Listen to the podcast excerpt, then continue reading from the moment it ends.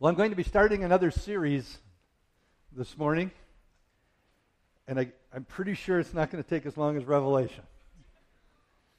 That's not the plan anyway. But I believe it's a series that will absolutely change your life. If we grab a hold of the truth and the principles that I'm going to be sharing about in the next couple, three weeks. And as I as I start my message this morning, I know I won't get more than a few things, words into it, and some of us are going to try to shut themselves down because we don't want to hear what Mike's going to talk about today. I believe with my whole heart it will change our lives. It will change our lives, and it's really pretty simple. What we're going to be talking about for the next few weeks is generosity generosity. There should be no more generous people on planet Earth than Christians. Generosity. And one of the things that we don't understand when, when we talk about generosity is it's part of who God is. He is a generous, giving God. And as we're transformed by the Holy Spirit more into the likeness of God, more in the likeness of Jesus, one of the things that should be obvious in the life of a disciple is the spirit of generosity. But we, we got to remember, we start out in a really bad place from really the moment of conception because of sin nature. The sin nature is selfish and prideful. It's all about me. And we're born into that because of Adam. And if we need evidence of it, most of us that have had children realize we don't have to start out with our little kids by going, hey, good job, way to go, way to share, way to be encouraging. You're such a great little kid. No, it's mine, right? It's mine. No, I don't want to share. It's mine. That's not just them. That's us if we give into that sin nature. So we're going to be talking about generosity. It will change our lives. It will open the windows of heaven and pour out blessings upon us. There are so many things that we can embrace and learn when we start understanding the principles of generosity, the principles of biblical stewardship. And I've got into this thing about three minutes, and I haven't said the word money yet. So you're probably all pretty good at, happy with that. I'm going to share a, a story. It's not true, but I'm going to share a story about a highly successful businessman. Highly successful. He had a lot of money. He was wealthy. And one day he was asked by a couple of people that came to him representing a very worthy cause if he would make a substantial donation to their very worthy cause. And his first response was simply something like this He listened to their case and he said, You know, I can understand why you've come to me. I do have a lot of money. And your cause is a very worthwhile cause. But, he says, Are you aware that my mother requires 24 hour round the clock care? No, we, we didn't know that. He said, Are you aware that my sister is trying to raise her seven children all by herself since her husband was killed in a car accident? And They said, No, we didn't know that either. Did you know that one of my sons is in rehab and my other son is doing volunteer service overseas? They said, No, we didn't know that either. He said, Well, if I didn't give them a cent, you really think I'm going to give you anything? It's hard not to laugh at that, but that's a lot of truth in that. Obviously, not a generosity or a spirit of a generosity being evidenced there. Not an example of generosity. It's so contrary to what God tells us. Simple things. Scriptures that we've probably heard or misquoted or quoted. First one is in Acts 20, verse 35. Ever heard this one before? It's more blessed to do what? Give than it is to receive. When that's being written by the author of the book of Acts, he says this before he says that. He says, You know what? Let me tell you something. In the words that Jesus spoke, remember when he said this? These were words that he had heard directly from Jesus. It's more blessed to give than it is to receive. And in Mark chapter 6, verse 21, Jesus, this is in his Sermon on the Mount. So this is the teaching of Jesus. And he says this For your treasure, where your treasure is, there your heart is also. Notice the order of those words. Where your treasure is, there will your heart be. It's not that where your heart is, that's where your treasure will go. No, no, no, no. It's where your treasure is. Jesus is speaking those words because he knows whatever we treasure, whatever we value, will capture our heart. It's better to give than it is to receive. Generosity. Simple definition, and some of this is very secular sounding, and then we'll get to the biblical principles. But a simple definition that you might come up with is the quality of being willing to share something with someone else. Generosity. A spirit of generosity, openness and willingness to share our own gifts freely with others and do it joyously and willingly without expectation of receiving anything in return. A lot of good people do that. Matter of fact, there's a lot of people that are overwhelmingly generous and they don't even know the Lord. What would happen if they actually knew the Lord? The world sometimes puts the church to shame with their generosity. They're more generous than God's people. From the worldly perspective, generosity is created through a respect and a compassion for other people from more of a biblical perspective that we'll understand, it comes from God changing a human heart. But we see a lot of respect and a lot of compassion in the world. And they're willing and they want to experience and celebrate what's important to other people. They want to help people. By nature, it's not that way. We're selfish. But some people, even though they don't know the Lord, it's, it's overcame. They've overcame that, and they're willing to share. But with Christians, it should be impossible not to. It should be impossible not to. Now, when we hear the word generosity and being generous, and that I'm going to teach on generosity for a few weeks, how many of you, you don't raise your hands, your mind went to money immediately? Money. How many of us have a bad taste in our mouth about pastors and preachers and churches talking about money? I know I had. And I know over the years it's been one of the problems with me speaking about generosity and money the way I probably should have. Because of these obnoxious televangelists that would stand there and beg for your money, guilt you into giving money, manipulate you into giving money, convince you that anything you wanted, all you got to do is give a little bit, plant a seed of faith, and golly, it's just going to rain dollar bills on you. That's so much lies.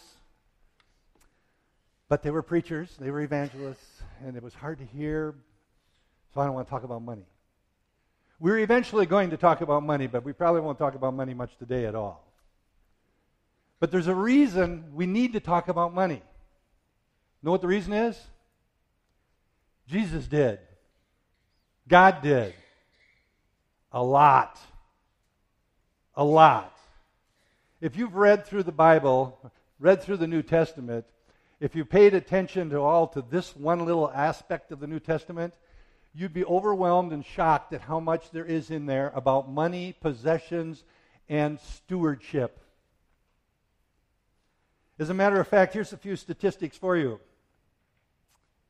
16 out of the 38 parables that Jesus taught from.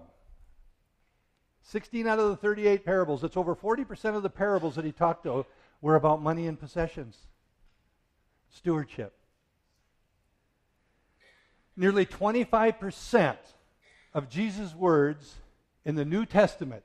Now, think about that for a second. So, 25% of his words in the Gospels, 25% of his words deal with biblical stewardship. Now, that goes way beyond money, but stewardship. And one out of 10 verses in the four Gospels deal with money. Think about that. One out of ten. As a matter of fact, in the Bible, in the scriptures, there's over 2,000 verses that deal with money, possessions, stewardship. That's more than twice as many scriptures in the Bible that talk about prayer and faith. Why in the world is that the case? Why? I think God knows something we maybe don't understand. He spoke about it all the time because he knew and knows what a temptation and test it is in people.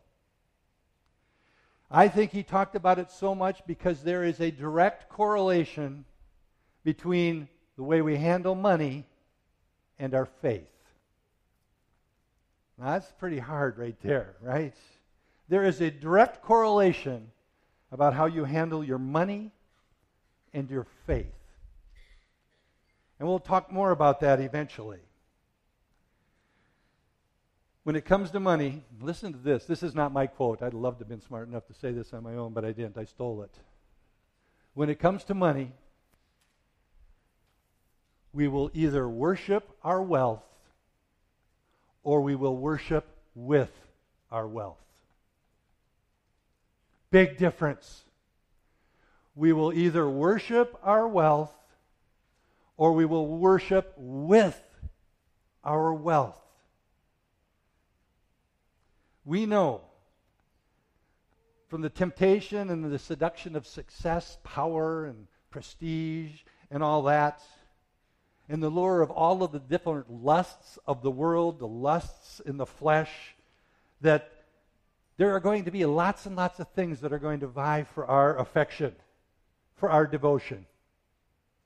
And I think back to the scripture that says, Where our treasure is, there will our heart be.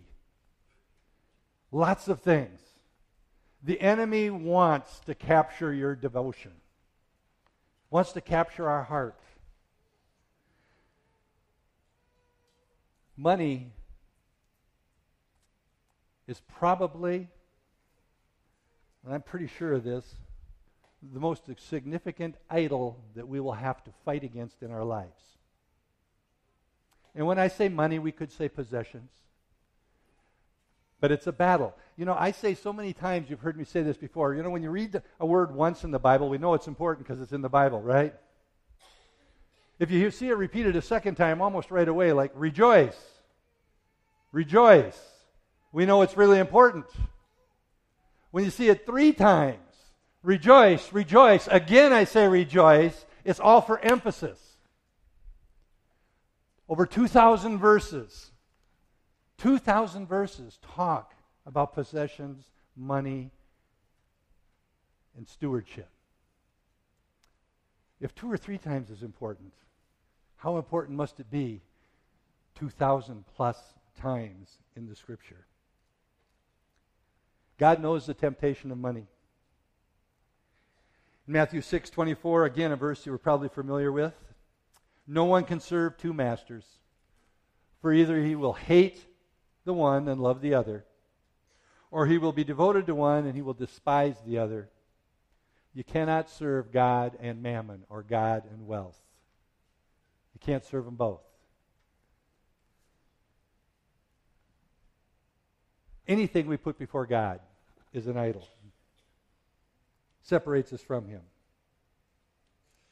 What I'm going to be talking about mostly today for sure, maybe part of next week, is not going to be money, it's going to be stewardship. Stewardship. Stewarding our time, our talents, our treasure, but it goes way beyond that. And once we begin to understand the themes and the principles in the Bible about stewardship, I think it will transform our lives. It will change our lives. There are many things in our lives that are not blessings. The Bible calls them curses. And the Bible is clear that obedience brings blessing and disobedience brings cursing. I believe we are unwittingly and unknowingly allowing a whole lot of bad things in our life because we cannot become generous people. And we should be. The Holy Spirit lives in us. God's generous. He loves us. The reality is, what God cares about isn't your stuff, isn't my stuff. It's not my possessions, it's not my money, because He understands something I don't that we'll talk about shortly, but it ain't mine anyway. But what He cares about is our heart. He cares about our heart.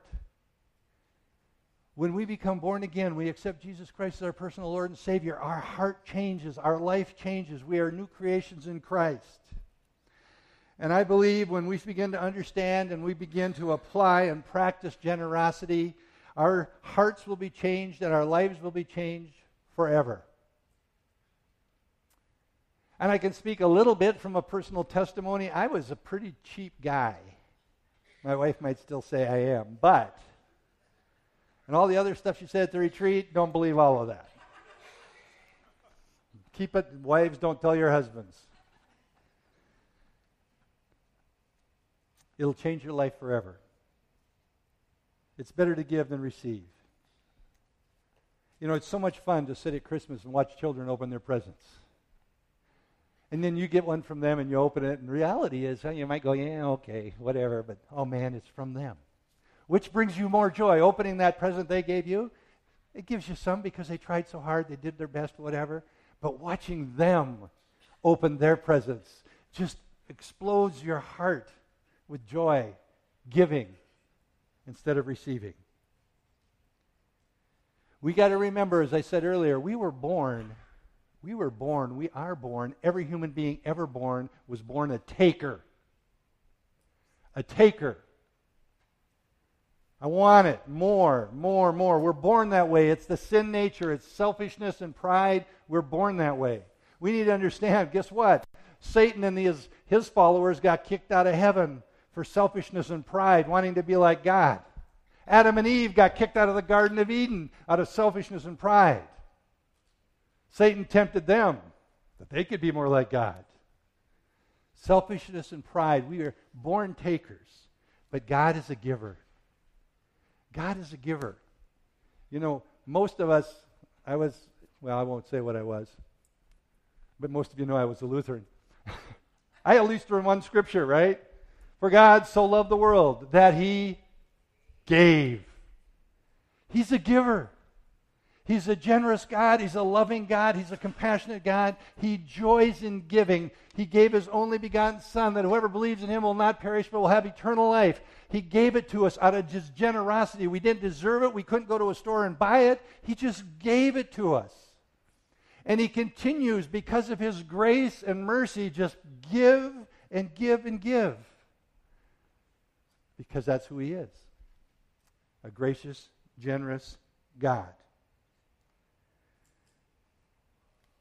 if we're born into selfishness and that sinful nature, that prideful nature, how do we change?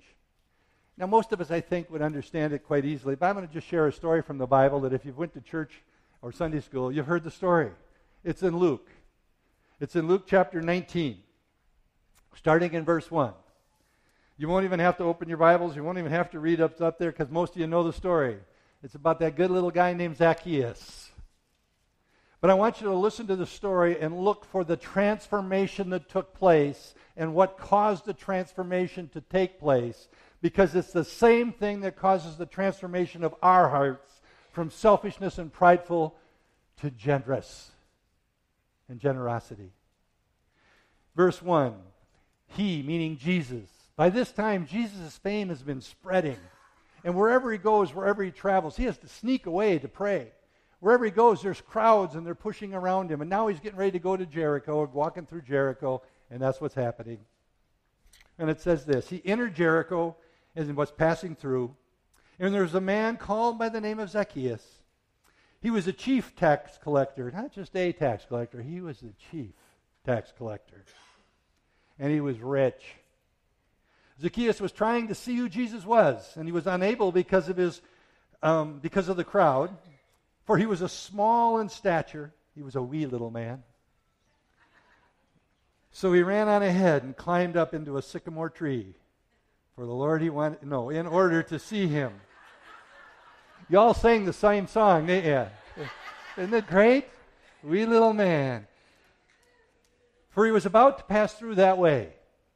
And when Jesus came to the place, he looked up and he said to him, there's not a lot of pride by the time you climb up in the tree because you're too short to see.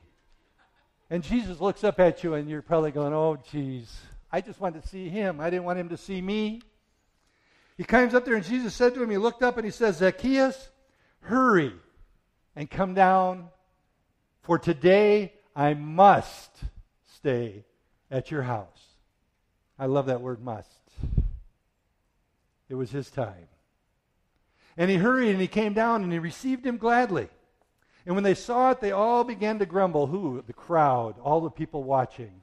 They all began to grumble, saying, He has gone to the guest of a man who is a sinner. Well, duh. We all are. But what they're really saying is, He is the chief tax collector. He's gotten rich and wealthy because he takes and he charges us more tax than we deserve, and he pockets it and he's become rich. He's a no good scoundrel. That's a little bit of the amplified version.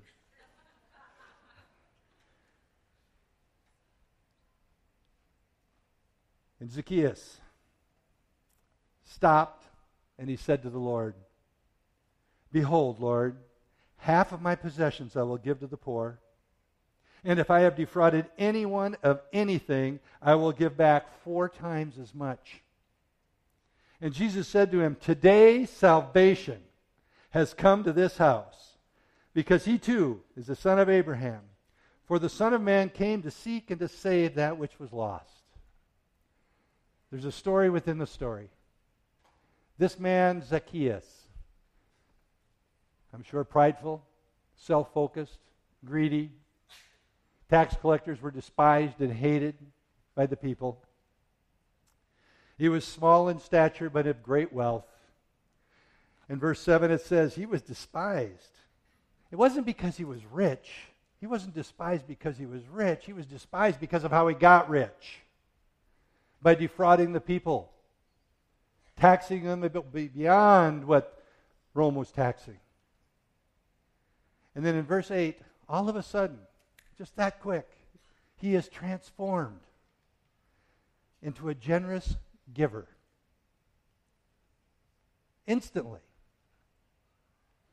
He gave half his possessions to the poor, and then he says, Lord, everybody that I've ripped off, everybody that I've defrauded, everybody that I have overtaxed, if they're there, I will give them back four times what I took from them. What in the world happened to Zacchaeus in those few short moments? He met Jesus face to face and salvation became his. He was born again in our terminology we would use today. He was a new creature in Christ. His heart was transformed, and a heart of generosity was the evidence immediately.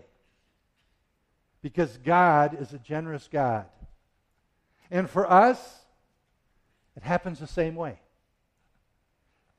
Jesus is a giver. When we met with him, when we meet with him, if it's that very first time when we meet with him, it's not face to face in the natural as such, but it goes deeper than that. When we meet with Him and we are born again by the Spirit of God, we are saved, we are transformed, we are a new creature in Christ. Old things have died, all things are new, especially our hearts. And we should have hearts of generosity. And oh, I wish it would happen as quickly as it did for Zacchaeus for all of us. But boy, some old habits are tough to break. Even though that potential is all there, my heart is changed. It's going to take a little work. It's going to take a little work to walk out by faith. What do I trust in more? My possessions, my money, my gifts, my talents, or Jesus? All that other stuff becomes so less, much less important part of the gospel message purpose was to create hearts of generosity. Obviously, the primary message is that we would become born again children of God. But I believe knowing and understanding and applying these biblical principles that we're going to be looking at about possessions is going to develop a special a spirit of generosity in each one of us, and it will change our hearts and our lives forever. Generosity. So, to do this, we need to understand, I think, some very simple things that you've heard, I've heard, I know I've said it, most of you have said it, about the biblical view or biblical themes about stewardship. What is stewardship? What does it mean? How would you define it biblically? Well, simple. To steward something means that we are taking care of or managing someone else's stuff. You raise stuff, put in the blank, and you can put it in there. You know what? When you call a babysitter and they come over to take care of your kids, when you go out on a date with your hot wife, they're stewarding your children. You hope they do a good job. If you got some money and you get a financial manager and you hire him to manage your money, guess what? He is stewarding your money. Anything that someone else entrusts us with and we're supposed to take care of it, we're stewarding their stuff. And there are some themes in the Bible that we're not going to get through all of them today, and the ones we will get through today are really pretty simple. But if we really, really, really, really get a hold of these truths, it will change you. I guarantee it. It will change you. And the first one is simply this God created everything. God created everything. You know how long it took me to figure that out when I got a Bible? Verse 1. In the beginning, in the beginning, God created the heavens and the earth. Let's see. That what? Uh, let's see. What didn't He create then? Everything. From the smallest molecule to the biggest mountain to the furthest planet, the largest sun, and you and me, He created everything. In Colossians 1:16 it says for by him all things were created both in heavens and on earth visible and invisible whether thrones or dominions or rulers or authorities all things have been created through him. But the verse doesn't stop there. All things have been created through him and for him. All of creation which includes us is created by him and for Him, for His glory, for His pleasure, for His purposes. You and I were created for Him, by Him.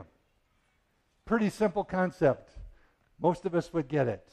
The second one goes right alongside with it. It's not the same, but it's close. He owns everything. He didn't just create it and let her go, He owns it all. He owns it all. In the debates that were taking place in the book of Job, God spoke these words. In verse chapter 41 verse 11, who has given to me that I should have to repay them? Whatever is under the whole heaven is mine. Everything is mine. He's not bragging, he is just stating a simple fact. I created it all, and it all belongs to me. It's mine. This is really the very beginning of understanding the biblical stewardship principles. If we get this laid as a foundation, this truth, it should change the way we think. The Holy Spirit will cause it to change the way we live our lives. The Holy Spirit changing our lives and the way we live our lives is going to open the door to the blessings that God wants to pour out on us. It's a basic foundational principle of generosity. When we begin to understand that, He created everything and He owns everything, that includes me.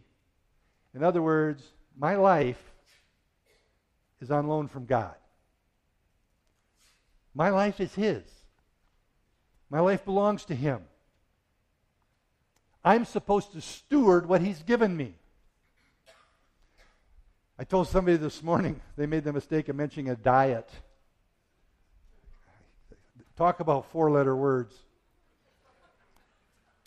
I told him I, my response was, I hate it when the Lord leads me to study this stuff about stewardship and realize this body belongs to Him. We need to take better care of our bodies. You know, things get taken to extremes, but everything we see out there in creation belongs to Him. We need to steward it well. We don't make an idol out of anything. But we need to steward it all because it all belongs to Him. Psalms 24 1. The earth is the Lord's and all that it contains. All of it. Doesn't get too much clearer than that. But in case you missed it, he goes on and says, the world and all that dwell in it. That's us. We belong to Him. We're created by Him. We belong to Him. And then the third theme I want to mention today is the last one we'll get to today is God delegates responsibility. God calls on you and me to manage what he owns, to manage what he has created. We're called to steward it, to manage it, to work together with him and for him. In 1 Corinthians 3 9, it says, For we are God's fellow workers. You ever think of yourself that way? You are a fellow worker with God. Going on a little further and get into 2 Corinthians chapter 6, it says, and working together with him. Now, Paul specifically is mentioning or making point that he and his friends, the apostles, the disciples, they're, they're fellow workers, they're co workers, they're co laborers, but that's all of us. We are all co workers, fellow workers, co laborers. He has delegated responsibility to us. You know, God actually promises in His Word. I think everybody might know this. He promises to meet every need, right? You ever notice how He does it? How does He meet our needs? I need food. How does He meet my needs? Well, He gives me a job. Oh, that's His too. There's people there. Somebody pays me. You guys, thanks.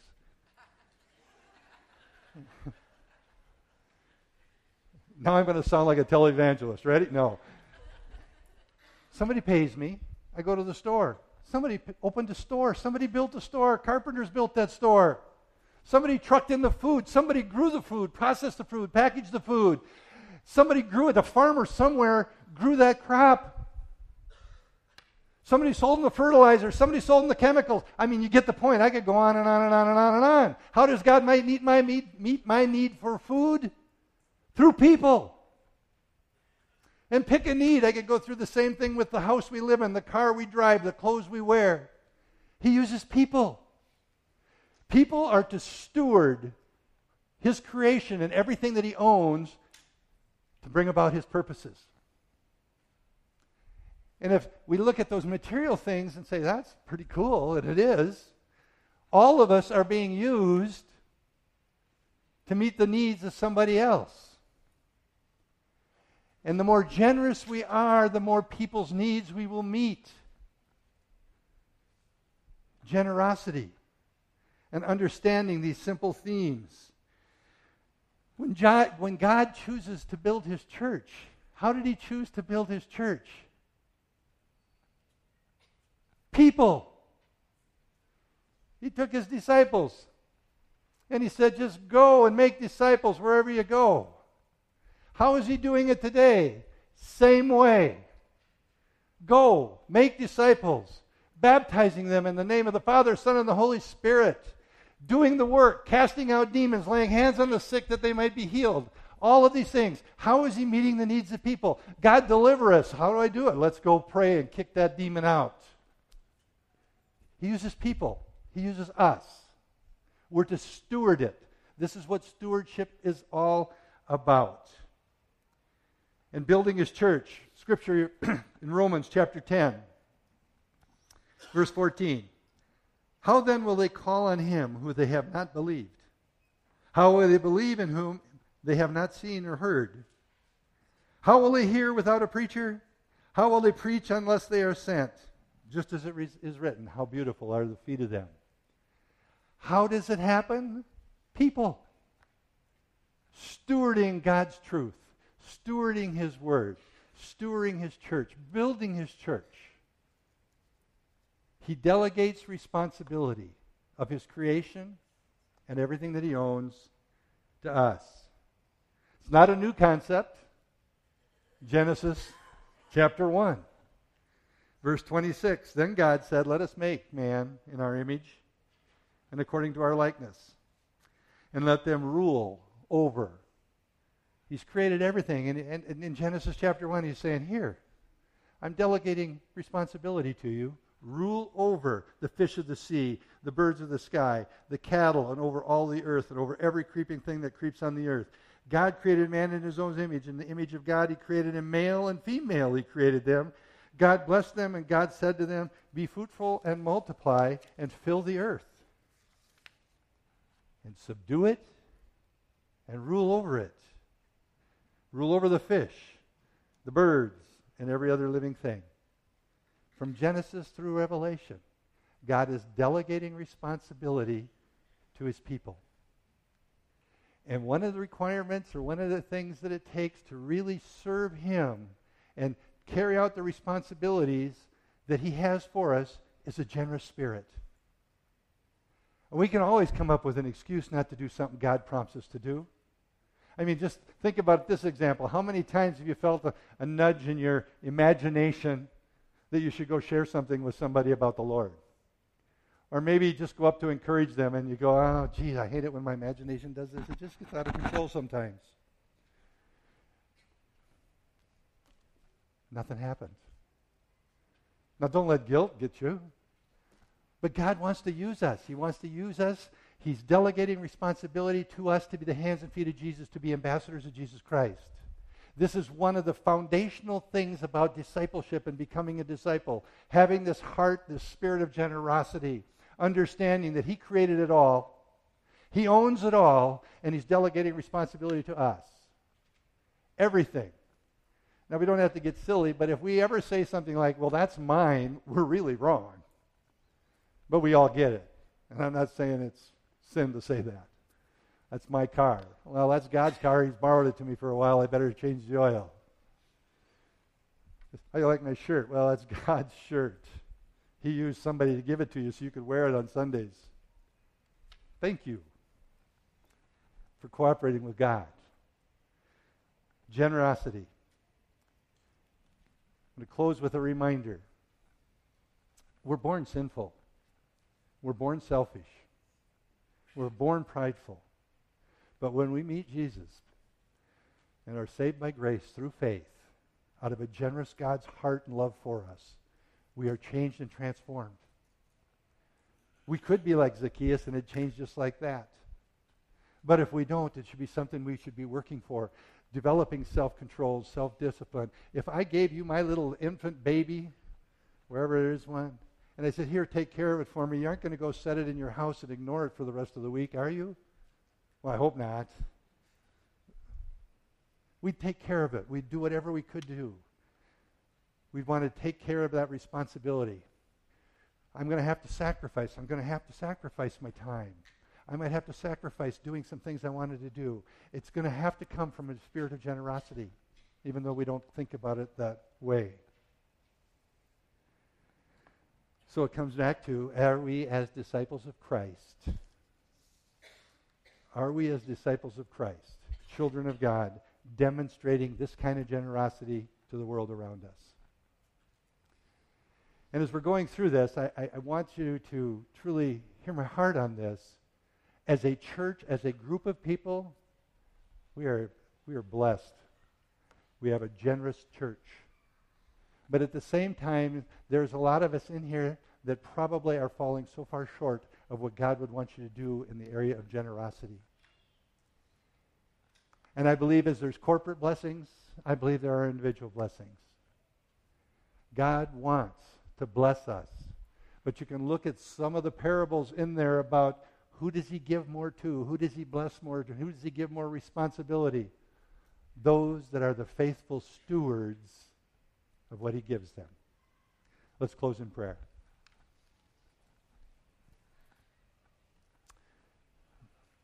Father, I thank you again this morning for your Holy Spirit that lives and dwells in each one of us that your Holy Spirit is at work in each one of our lives, each one of our hearts. That the Holy Spirit is working to transform us into the likeness of Christ day by day, piece by piece. Father, I thank you for the many blessings that you have poured out, out upon each of us as individuals and as a church. Father, I pray that we would be very sensitive to the leading of your Holy Spirit, that you would give us great wisdom as how to best steward everything that you give us, so that your purposes would be accomplished. Father, I thank you for the promises in your word Where there's generosity, because it's obedience, there is blessing. I pray you would take each one of us, wherever we're at in this process of developing that spirit of generosity, that you would take every one of us and, and draw us and expand us, challenge us, encourage us by your Spirit to be the most generous people that we can possibly be. For Lord, we do represent your church. We represent your Son. We represent you. That the world might see and know that there is something different about people like Zacchaeus whose hearts have been transformed by meeting Jesus.